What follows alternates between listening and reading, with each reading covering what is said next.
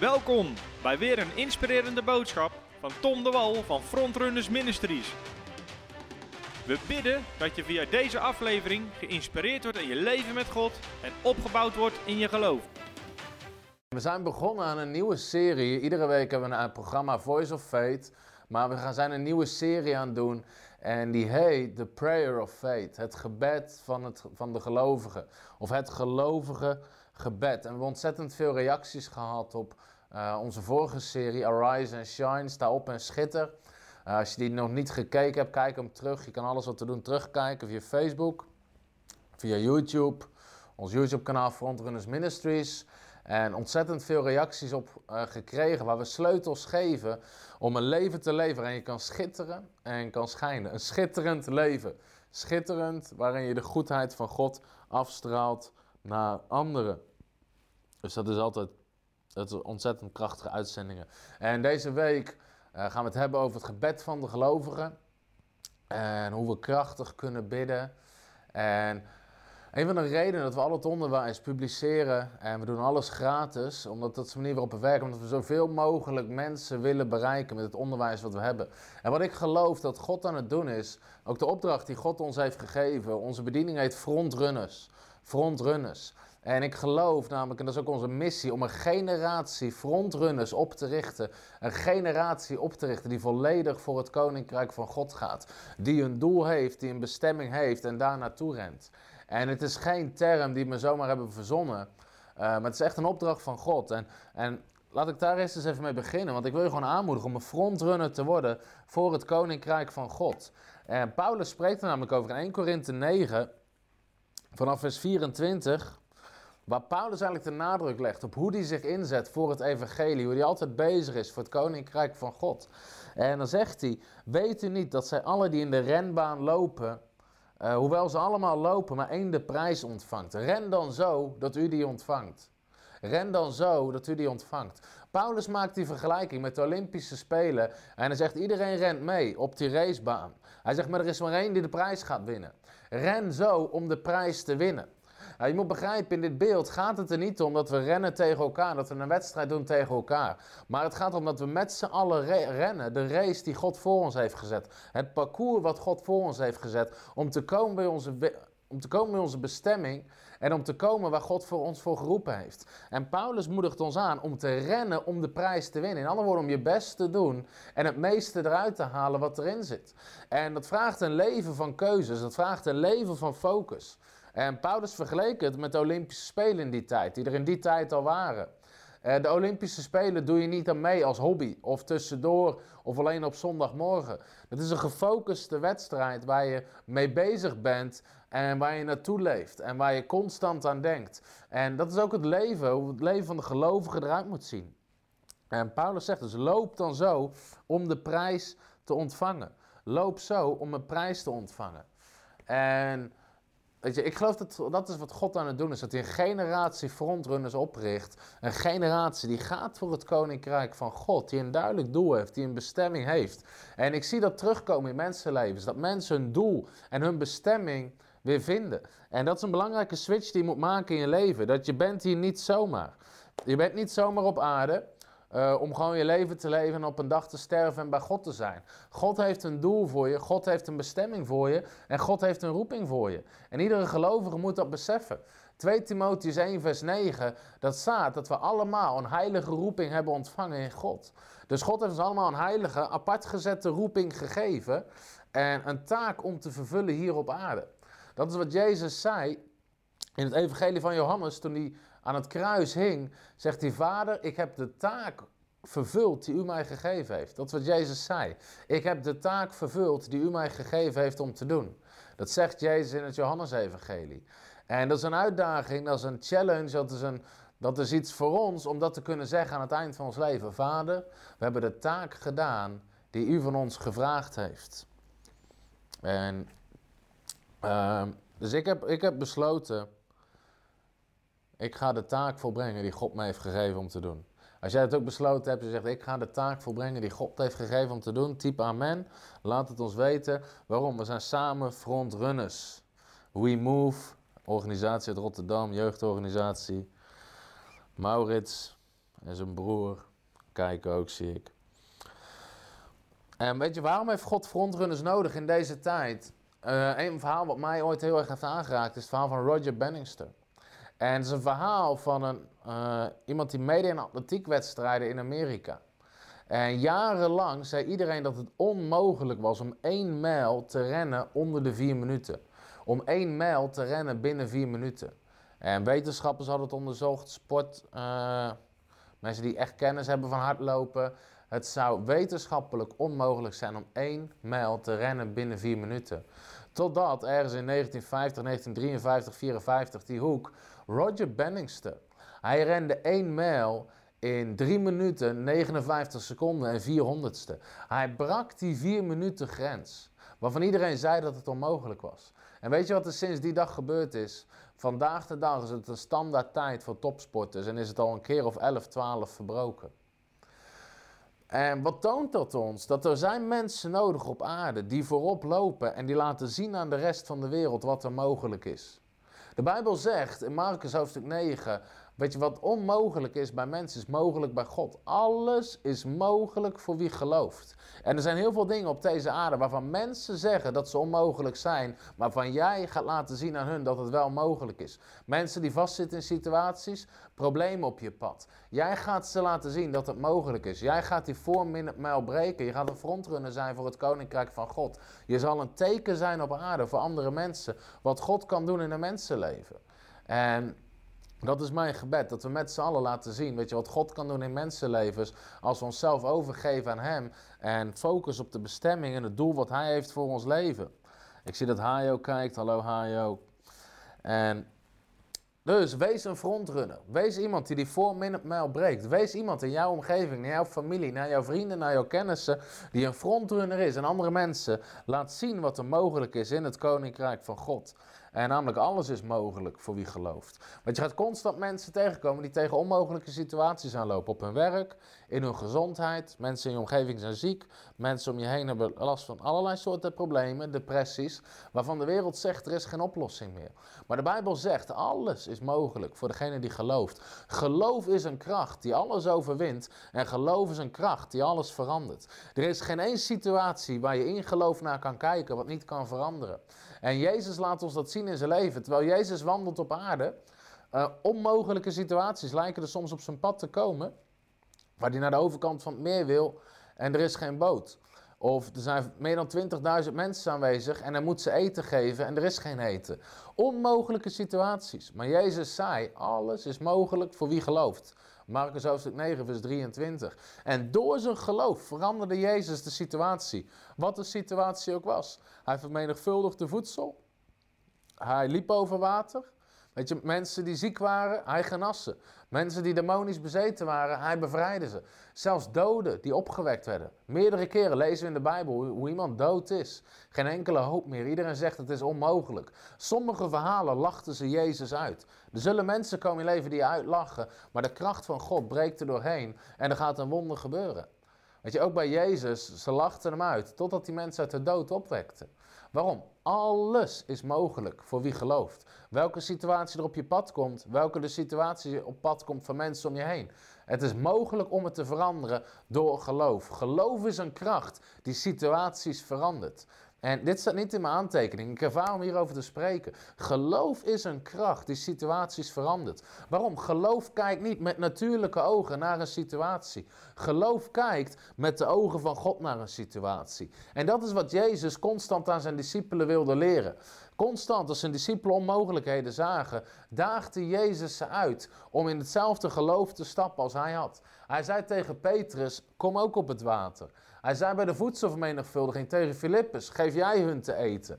Hij zei bij zieken: Ga heen en genees de zieken. Dus Jezus leert zijn discipelen om op dezelfde manier naar situaties te kijken als hij kijkt en God de Vader kijkt. En dat is wat wij moeten hebben. We moeten ogen van geloof hebben. En iedere situatie die op ons pad komt, daarvan zien we verandering. Daarin zien we verschillen. En er is geen situatie, er is niemand die op jouw pad komt wat onmogelijk is. En ik weet dat ik wel eens in gesprekken zat met mensen. Uh, toen ik jeugdleider was of gemeenteleider, uh, leiderschap zat uh, voor pastorale gesprekken. Sommige mensen begonnen op te noemen waar ze allemaal in zaten. En weet je, als ze klaar waren, was je zelf bijna depressief. Zoveel problemen hadden ze. Totdat God op een dag gewoon tegen hem zei: Tom, jij bent niet degene die het hoeft te veranderen. Weet je, God is de veranderende kracht. God is de wonderwerkende kracht. En God kan in een vingerknip dingen omdraaien. In heel de Bijbel lezen we dat. Situaties. Ik heb er tijd geleden nog over gesproken bij ons op de Bijbelschool. Ehm, het staat denk ik in Twee Koningen. Het verhaal waarin een hele stad belegerd wordt. Het leger van de vijand staat eromheen. En ze hebben totale hongersnood. Alles lijkt onmogelijk. En er is nog maar één optie: ze gaan sterven. Totdat God vier Melaatse mannen gebruikt om de hele situatie om te draaien in een korte tijd. En aan het eind van de dag is er zoveel voedsel in de stad. Dat ze van gekkigheid niet weten wat ze ermee moeten doen. God draait situaties om in een ogenblik op een manier die jij nooit had kunnen bedenken. En dat is wat geloof doet. Het enige wat God vraagt is mensen die Hem willen geloven, mensen die met Hem samen willen werken. En dat, je, dat is de kracht van geloof. Geloof verandert alles wat op je pad komt naar de wil van God toe. Dat is wat geloof doet. Geloof buigt dingen om naar de wil van God toe. Ziekte is niet in het plan van God. Dus Jezus veranderde het, zodat mensen gezond werden. En dat is de kracht van geloof. Dat is de kracht van geloof. En we hebben het over het gebed, the prayer of faith. Het gebed van het geloof. En voordat we hierover gaan spreken, uh, over het gebed van geloof, wil ik kort iets delen over vriendschap met God. Uh, ik was hier aan les over gegeven op onze parttime bijbelschool over het denken van een slaaf en het denken van een zoon.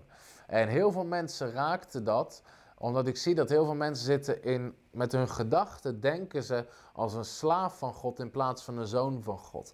En de Bijbel zegt, we zijn zonen van God. We zijn zonen van God. God noemt ons zijn zonen, God noemt ons zijn dochters.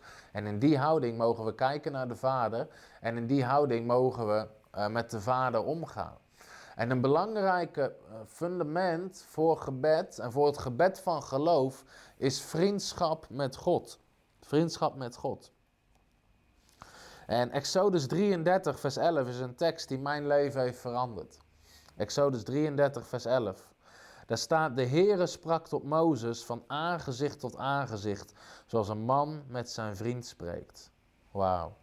God sprak met Mozes van aangezicht tot aangezicht, face to face, zegt de Engelse Bijbel. God sprak tot Mozes, face to face. En zoals een mens met zijn vriend spreekt. Dat is hoe God met Mozes sprak. En het mooie is als je hierover gaat lezen in de tweede brief van de Corinthiërs, dan zegt Paulus, dit is in het Oude Testament. Hij zegt, hoeveel te meer kunnen wij van dezelfde heerlijkheid en nog groter genieten in het Nieuwe Testament, 2 Korinthe 3. Mozes leeft in het Oude Testament onder het oude verbond waar Jezus er nog niet was. En zelfs Mozes had een vriendschapsrelatie met God, waardoor hij met God omging als met een vriend. Is dat niet krachtig? En dat heeft mijn leven veranderd. Omdat toen ik dit las over Mozes, dacht ik kan een vriend worden van God. En ik durf te zeggen in mijn leven dat ik vriendschap met God heb ontwikkeld. Dat God een van mijn beste vrienden is. God is niet mijn religie. Uh, God is geen baas boven in de hemel die, boven, die boos op me is. God is mijn vriend geworden. God is mijn vriend geworden. En jij kan hebben in je leven vriendschap met God, waarbij God je allerbeste vriend is. Hij is er altijd, hij luistert altijd, hij helpt je altijd, hij stelt nooit teleur. God stelt nooit teleur. En de Bijbel zegt, alle die hem geloven komen nooit beschaamd uit. laten we die tekst eens lezen, eens kijken of we hem snel kunnen vinden. Krachtige tekst. Volgens mij staat hij in Romein hoofdstuk 10 en in Joel.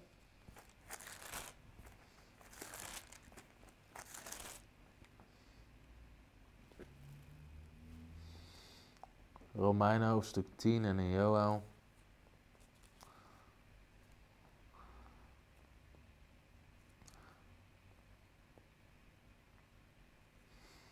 Ik zie hem hier niet zo snel. Even snel naar het boek Joel toe. Joel, Oude Testament. Bij de kleine profeten. Joel is de profeet die Petrus aanhaalt op de Pinksterdag. Even kijken waar Joel heen is.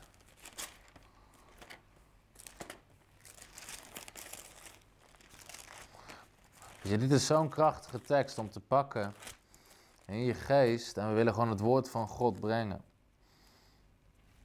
Joel. Hoofdstuk 2. Eens kijken wat ik me kan vinden.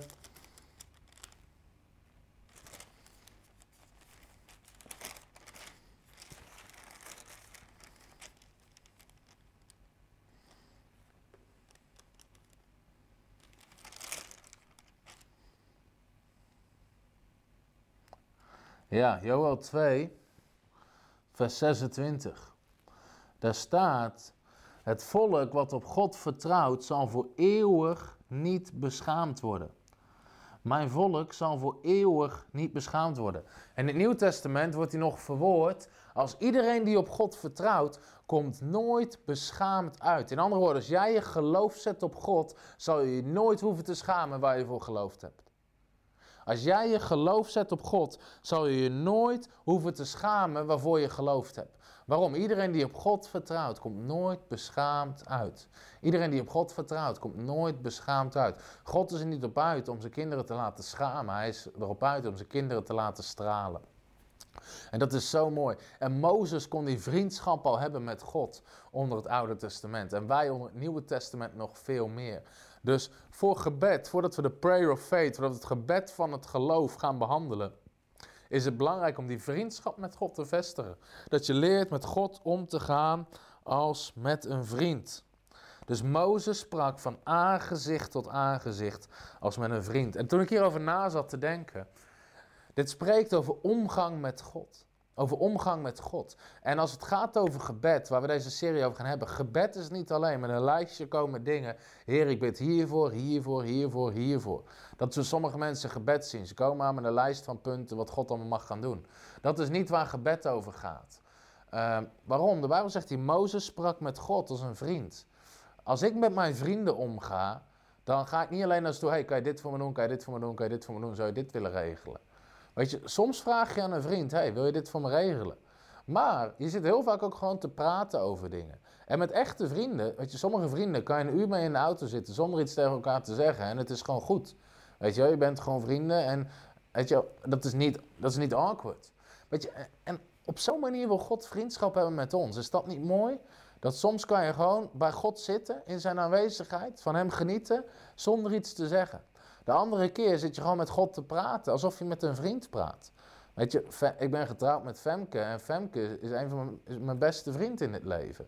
En ik ga niet alleen naar Femke toe, hey Femke, wil je koken, wil je dit doen, wil je dat doen. Weet je, soms zitten we gewoon te praten, soms zitten we naast elkaar op de bank zeggen we niks. Uh, soms vraag ik iets aan haar. Maar in vriendschap gaat het beide kanten op. Maar hetzelfde kan met God. Weet je, soms, weet je, een van, mijn, een van de dingen die ik leuk vind is, is auto's, vind ik interessant. En ik heb er niet heel veel verstand van, maar ik vind het wel leuk.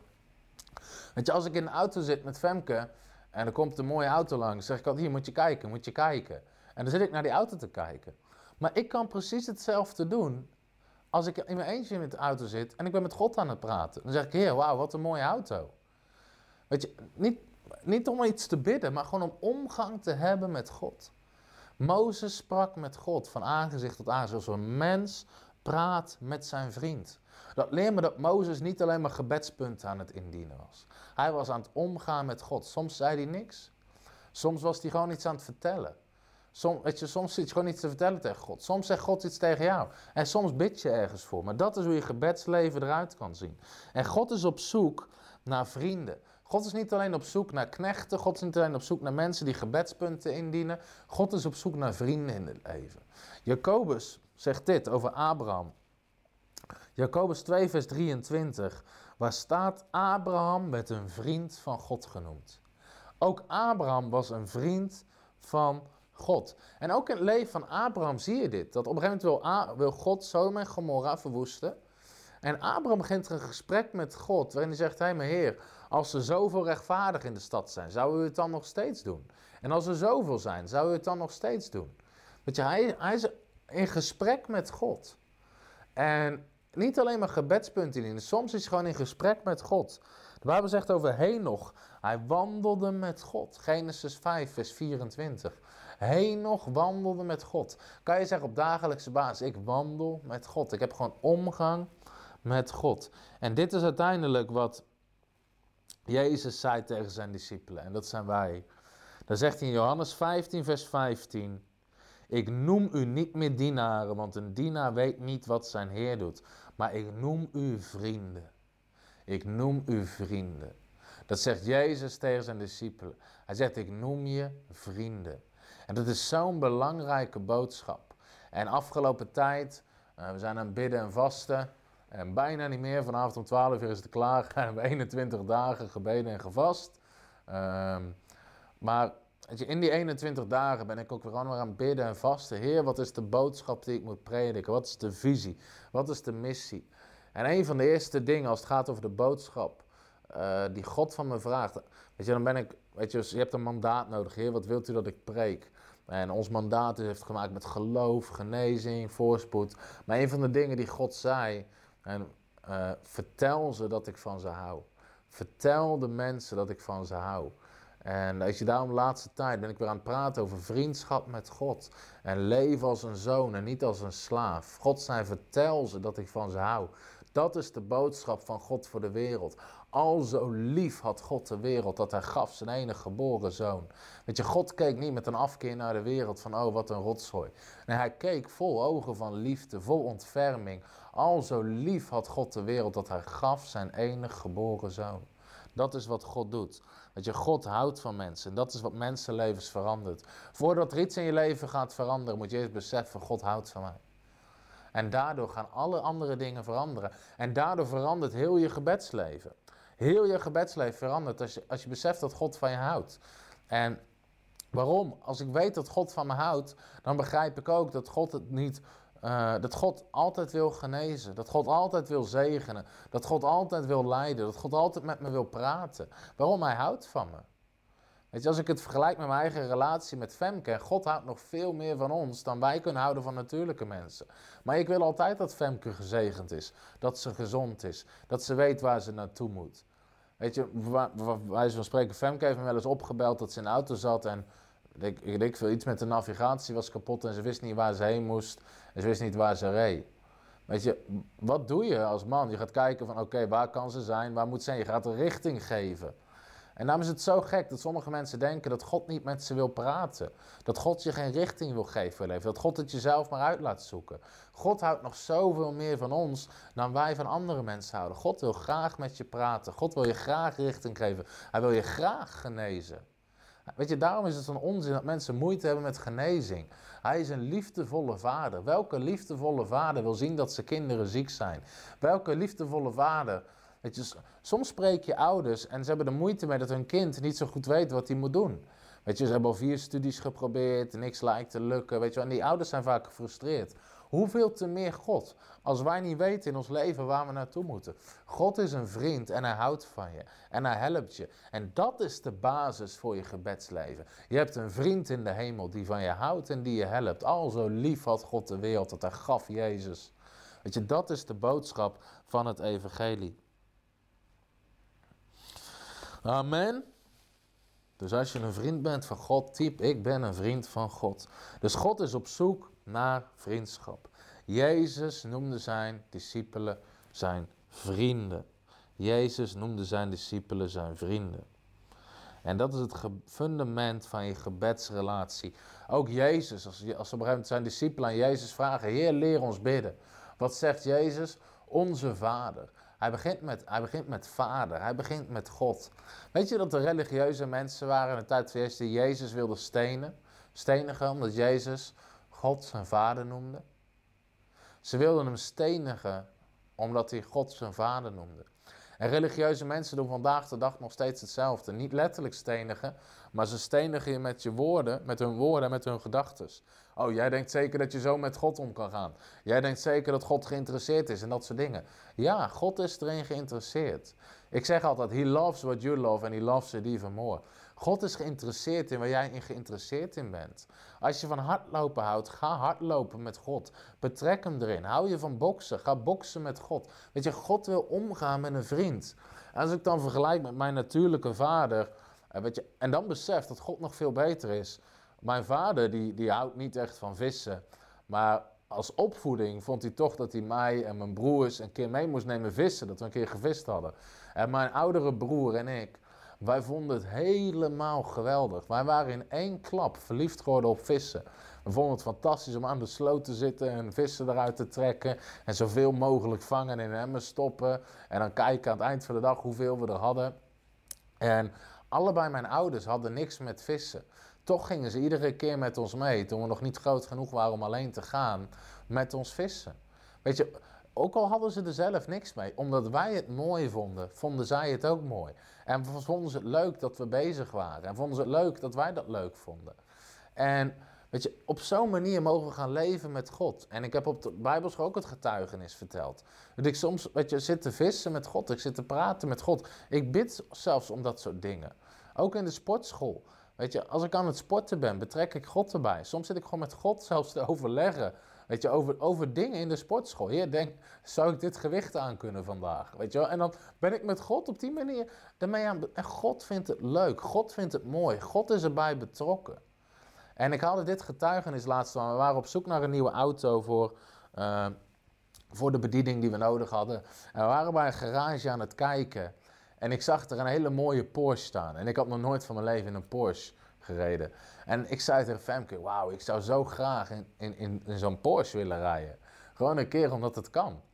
En, maar ja, weet je, dat vraag je niet, want je, je kan die auto niet betalen, dus je gaat niet... Maar, maar het was wel een wens van hart. Dat ik zei, joh, ik zou zo graag een keer in zo'n Porsche willen rijden. En ongeveer een maand later werd ik opgebeld door een goede vriend van mij die een autogarage heeft. Die precies zo'nzelfde Porsche in heeft gekocht om te verkopen. En hij belt me op en hij zegt: Tom, wil je er een middag in rondrijden? En wat ik daar twee maanden daarvoor had gezegd, ik wil zo graag een keer in zo'n auto rijden. Weet je, twee maanden later zit ik precies in die auto waar ik een keer, of precies een andere, maar, uh, maar weet je wel, God regelde dat voor mij. Zo ervaar ik dat. God ziet dat ik dat mooi vind en hij regelt dat voor je. Op die manier is God bij je leven betrokken.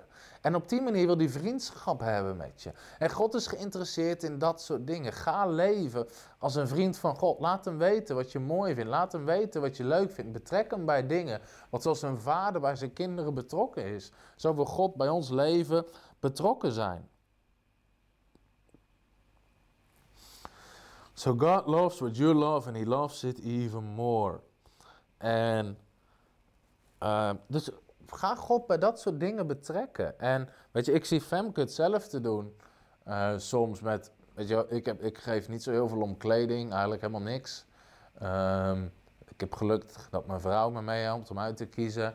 Maar Femke, doet soms, Femke vindt kleding leuk en Weet je, soms ziet ze en dat wil ze graag hebben, maar dan moet ze ervoor sparen. Of dan bidt ze gewoon dat het in uitverkoop komt, of dat ze haar maat nog hebben. En, en dat lukt eigenlijk altijd.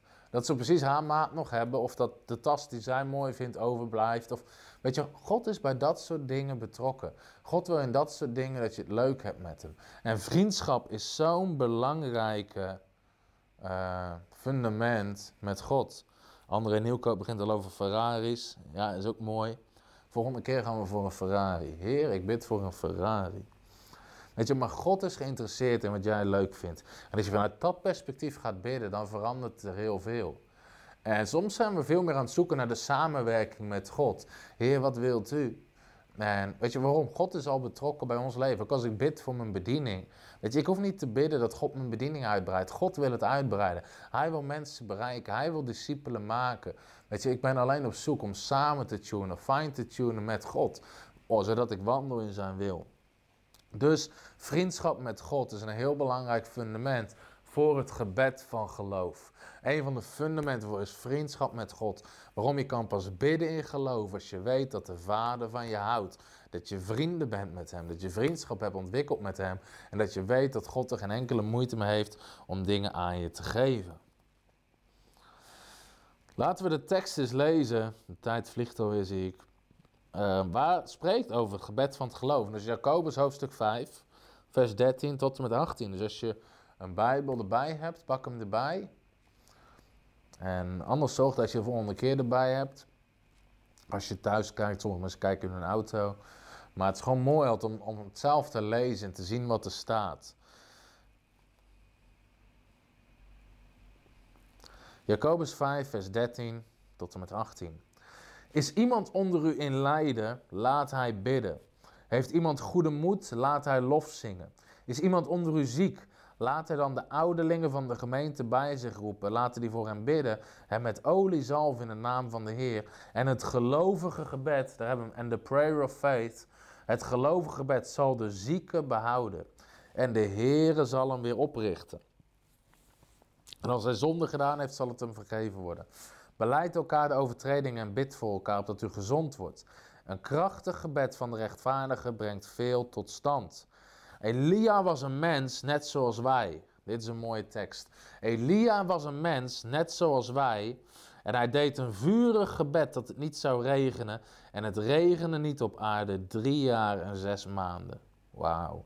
En hij bad opnieuw en de hemel gaf hem regen. En de aarde bracht haar vrucht voort. Nou, door deze tekst wil ik eens even heen gaan. En ik wil eigenlijk deze uitzending proberen om drie punten te behandelen.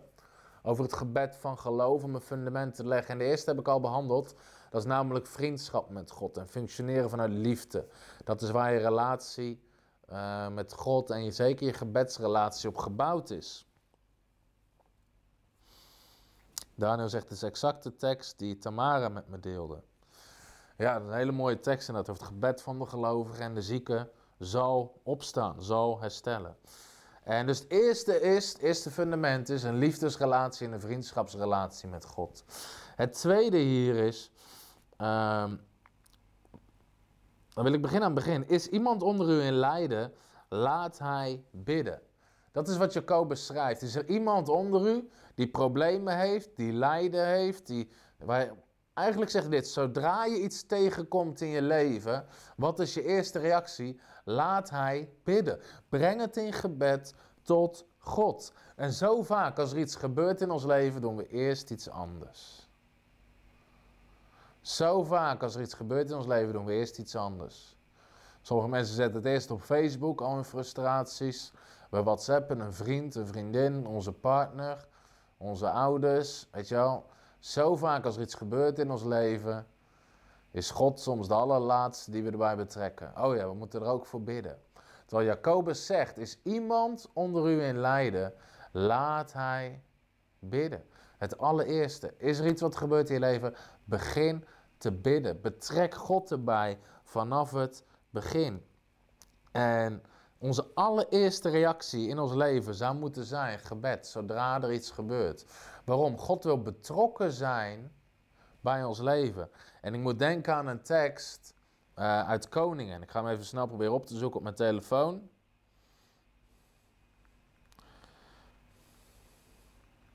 Want die tekst blijft terugkomen in mijn geest. En dan weet ik dat ik hem moet delen. En ik ken een hoop teksten uit mijn hoofd, maar niet allemaal. 2 Kronieken 16, vers 12. 2 Kronieken 16, vers 12 is een tekst die ik maar blijf horen. Uh, weet je, soms dat zo de geest van God ons leidt. Dan blijven bepaalde teksten terugkomen en terugkomen. En dan weet ik dat ik er iets over moet zeggen. 2 Kronieken 16, vers 12. Een hele bijzondere tekst eigenlijk. En het spreekt over koning Asa. Koning Asa. En je moet eens lezen en horen wat hier staat. Asa werd in het 39ste jaar van zijn regering ziek aan zijn voeten. En zijn ziekte was heel ernstig. Desondanks zocht hij in zijn ziekte niet de Here, maar de geneesheren. Dat is een bijzondere tekst. We lezen over koning Asa die ernstig ziek wordt. En dan zegt de Bijbel, ondanks dat hij ernstig ziek was, zocht hij niet de Here, maar de geneesheren. Hij zocht niet God, maar doktoren. Is het mis om naar de dokter te gaan? Helemaal niet. Helemaal niet. Alleen wel als we eerst de doktoren zoeken en God erbuiten laten. God verdient de eerste plek in ons leven. Zoek eerst het koninkrijk van God. En God verwijt deze koning en zegt: Hij werd zo ernstig ziek. En desondanks zocht hij niet de Heer. Hij begon niet met God te zoeken, maar hij begon de genezen te zoeken. Hij begon iedere natuurlijke oplossing te zoeken. Terwijl Gods hart is dat hij op de eerste plek komt, dat hij de eer krijgt, dat hij de glorie krijgt. En God houdt niet van een tweede plek of een derde plek. Nogmaals, het betekent helemaal niet dat je niet naar de dokter mag gaan, dat je niet naar het ziekenhuis moet gaan. Maar wel dat we God als allereerste er eerst in betrekken. En dat we Hem onze eerste glorie geven, onze eerste eer geven. Dat we Hem het eerste toegaan. En dat als Hij een wonder doet, dat we Hem ook de eer geven. En niet de geneesheren. En dat is een hele bijzondere tekst. En het lijkt, gaat eigenlijk samen met de tekst uit Jacobus hoofdstuk 5. Jacobus hoofdstuk 5, waar hij zegt, is er iemand onder u in lijden? Laat hij bidden. Wat is het eerste wat je doet, is God zoeken. Het eerste wat je doet, is God zoeken en niet het laatste. Weet je, en soms als je eerst God zoekt, en dan gaat het ook weer even over vriendschap met God, is er niet eens iets aan de hand. Om een heel simpel voorbeeld te geven, vorige week zaterdag of de week daarvoor, ik weet niet meer, ik denk de week daarvoor, van vrijdag op zaterdagnacht, uh, werd ik midden in de nacht gebeld door een beveiligingsbedrijf, wat ook ons gebouw beheert. We hebben hier een gebouw op het industrietrein in Werkendam, met een samenkomstzaal, videostudio's, kantoren. En ik werd gebeld midden in de nacht dat inbraakalarm, dat er ingebroken zou worden, dat het inbraakalarm afging. En het allereerste wat ik doe, is niet heel hard naar de auto rennen met een pistool in mijn zak om erheen te gaan. Het allereerste wat ik doe, weet je, op die manier leef ik met God. Ik zeg, Heer, is er iets aan de hand? En ik wist gewoon in mijn geest, er is helemaal niks aan de hand. Het is vals alarm. Ik heb rustig aangekleed, ik heb er rustig naartoe gereden. Weet je, ik heb niet te hard, te hard gereden, ik heb niet hard gereden. Ik ben er gewoon op een normale manier naartoe gegaan. Waarom? Ik wist al van tevoren dat er niks aan de hand was. Ik zocht eerst God. En dat is de manier waarop we kunnen leven.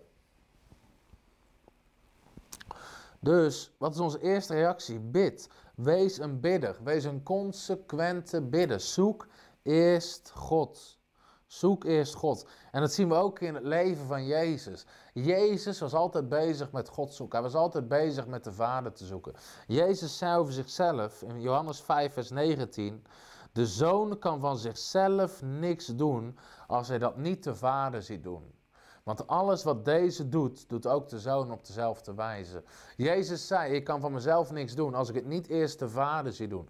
Dus Jezus zocht in gebed de Vader. En daarna begon hij dingen te doen.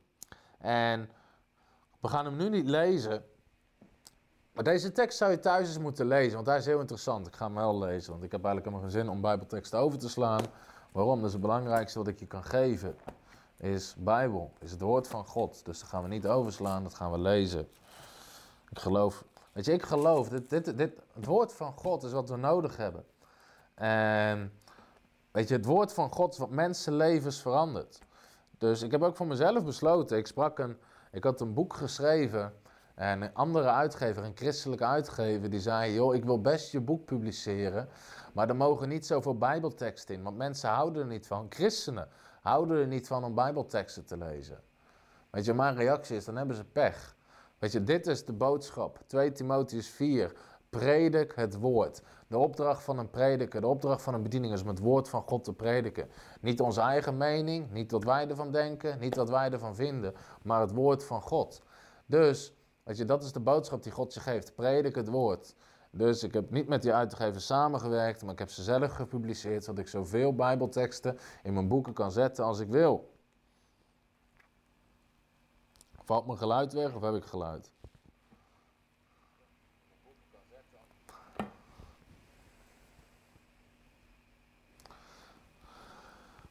Lucas 6, vers 12 en 13. Het gebeurde in die dagen dat Jezus naar buiten ging naar de berg om te bidden. En hij bleef heel de nacht in gebed tot God. De Bijbel zegt, het gebeurde in die dagen dat Jezus naar buiten ging om te bidden. En hij bleef heel de nacht in gebed tot God. En dan zeg je, waarom zou Jezus heel de nacht bidden? En dan is dit wat het volgende vers zegt. Toen het dag was geworden, riep hij zijn discipelen bij zich en koos er twaalf van hen uit, die hij ook apostelen noemde. Wauw.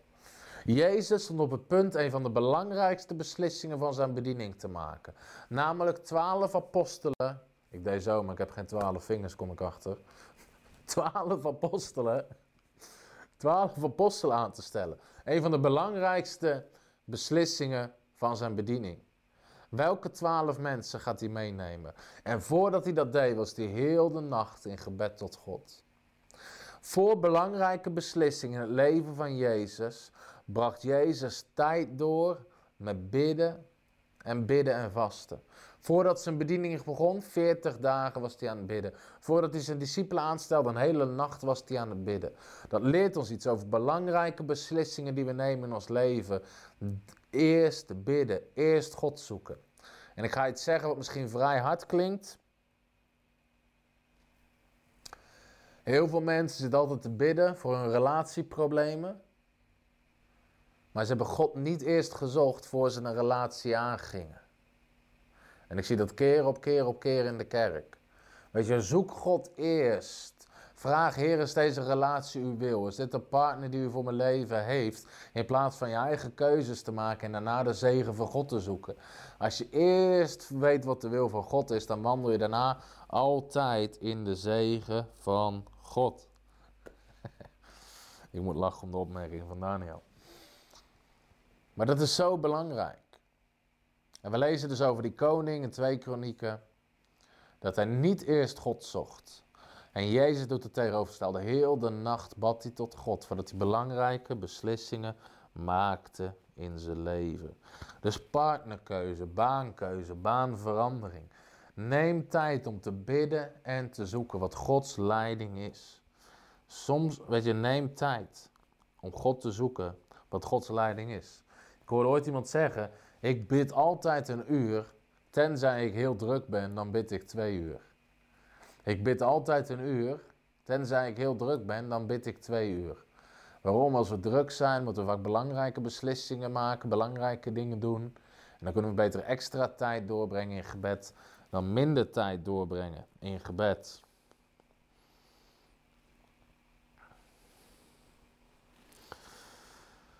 Ik zit te kijken wat ik nog wil delen, deze uitzending, of dat we de volgende uitzending hiermee verder gaan. Ik ga er de volgende uitzending mee verder. We zijn al drie kwartier bezig. Dus als je hier vragen over hebt, ik heb twee hele belangrijke dingen gedeeld. Ik, heb ik geloof dat er heel veel belangrijke mooie sleutels zaten in deze uitzending. Over God zoeken vanuit liefde. En dat God van je houdt en dat God je vader is. En eerst God horen. Een belangrijke waarschuwing in de Bijbel, maar ook heel belangrijk voor ons leven. Eerst God zoeken. Zoals Jezus heel de nacht in gebed was tot God. En toen het dag geworden was, koos hij zijn twaalf discipelen uit. Dus als je nog vragen hebt over gebed, over wat ik gedeeld heb, uh, dan ga ik die nu beantwoorden. En uh, als je geen vragen meer hebt, dan hartstikke bedankt voor het kijken. Uh, nog voordat je weggaat, wil ik je bedanken dus voor het kijken. Deel deze video, abonneer je op ons YouTube en op ons Facebook. Ik ga zo meteen vragen beantwoorden. Uh, verder, als je wil geven, als je geraakt bent door ons onderwijs, gezegend bent door het onderwijs en je wil ons helpen om het te verspreiden, we willen zoveel mogelijk mensen ermee bereiken, wil ik je van harte uitnodigen om partner te worden. We staan in geloof voor 250 extra partners. En dat zijn mensen die ons iedere maand ondersteunen, die ons helpen om deze boodschap te verspreiden. En soms daag ik mensen gewoon uit. Geef hetzelfde aan het evangelie als je uitgeeft aan je telefoonabonnement. Weet je wel, word partner voor 25, 30 euro in de maand. En help ons om deze boodschap te verspreiden. En we hebben een speciale actie nog voor mensen die partner worden in januari, februari. Alle producten die we ooit uit hebben gebracht, krijg je gratis. Um, dat is mijn boek over tongentaal en wat andere dingen um, die we uitgebracht hebben. We hebben 16 uur onderwijs over genezing. Uh, we hebben onderwijs over geloof, waar we het nu over, hebben op video, audio. We hebben onderwijs over leven in de voorziening van God. Uh, over opwekkingsgeschiedenis. CD over dromen met God. Hoe God je dromen gaat geven in je slaap en overdag. En een boek over spreken in tongentaal. Als je partner wordt in januari of februari voor 35 euro of meer in de maand.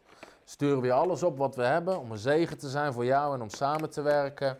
En Daarnaast krijgen mensen die partner zijn van 15 euro of meer elk nieuw product wat we uitbrengen gratis. Al onze boeken, dvd's, onderwijs krijg je gratis thuisgestuurd. Want we willen samenwerken in partnerschap. Dus als je nog geen partner bent, wil ik je vragen om partner te worden. Ons helpen om deze boodschap te verspreiden. En iemand aan te nemen voor multimedia, zodat jullie nog fijner kunnen kijken.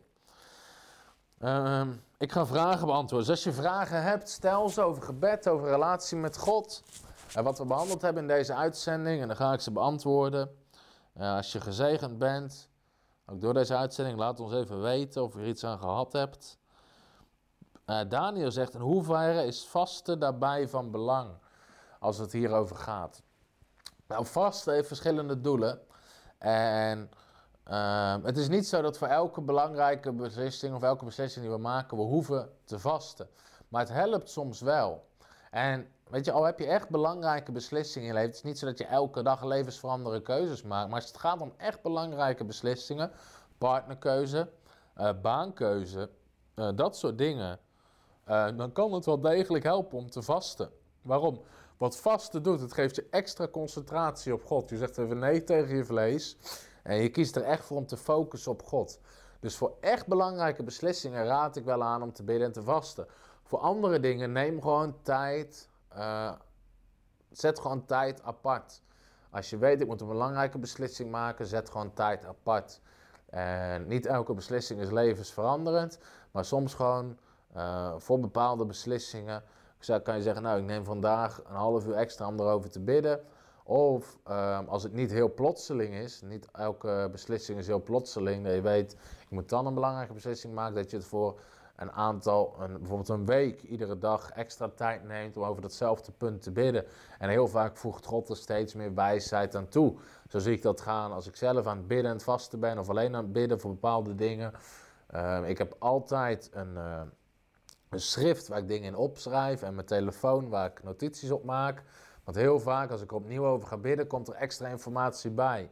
En dat schrijf ik er dan ook onder. En dan zie ik dat God steeds meer aan het toevoegen is. Dus vasten kan zeker helpen. Het is geen verplichting. Maar zeker voor echt grote belangrijke beslissingen um, kan het nooit kwaad. Weet je, je wordt er nooit slechter van. Ik hoorde ooit een andere, uh, iemand met een grote bediening. zei voor iedere echt belangrijke beslissing neem ik drie dagen om te bidden en te vasten wat ik apart zet. Dat kan je bijvoorbeeld doen als, als, uh, als structuur, als dat voor jou helpt. Dus vasten kan daarbij zeker helpen. Helder uitleg, dankjewel Simone. En dankjewel Jade. Dat er nog meer mensen zijn met vragen over gebed, het gebed van geloof. De liefde van God voor ons, over bidden, over vasten, stel ze. En anders, dan gaan we er weer vandoor. Dan zetten we hem wel op YouTube. Alles wat we uitzenden, zetten we op YouTube, zodat mensen terug kunnen kijken. Dat je door kan sturen als je denkt, hé, hey, deze boodschap is voor iemand die ik ken. Weet je, stuur hem door. Kijk de dag daarna op YouTube, hij staat erop. Stuur het door, zodat we zoveel mogelijk mensen kunnen bereiken met ons onderwijs.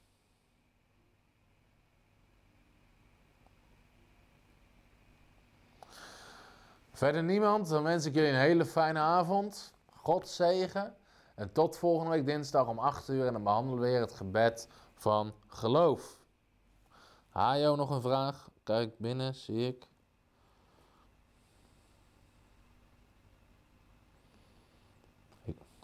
Daarvoor heb ik mijn vrouw, die attendeert mij op dat soort dingen. Wat is de vraag van Hajo? Kan ik die teruglezen?